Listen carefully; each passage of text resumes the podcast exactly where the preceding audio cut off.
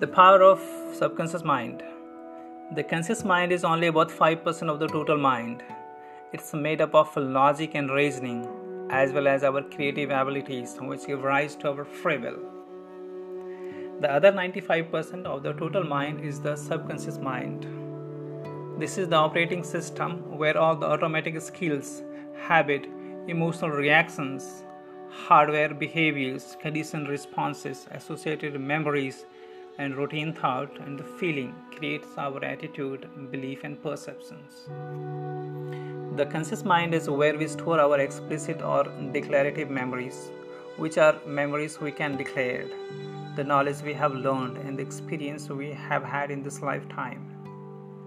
The subconscious mind houses a different type of memories called implicit or non declarative memory. This happens when you have done something so many times that you aren't even consciously aware of how to do it. You have repeated it so many times that now your body knows as well as your brain. These are automatic programs that no longer have to analyze or consciously think about. They are your skills and the habits.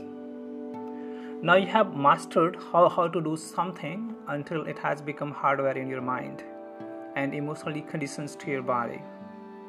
Your body then knows how to do it as well as your conscious mind. You have memorized an internal neurochemical order that has become innate.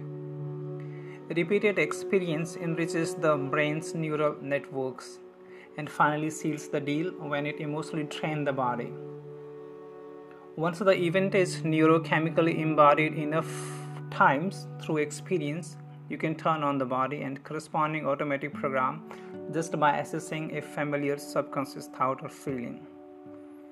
What familiar conscious thought and feeling are you reprogramming?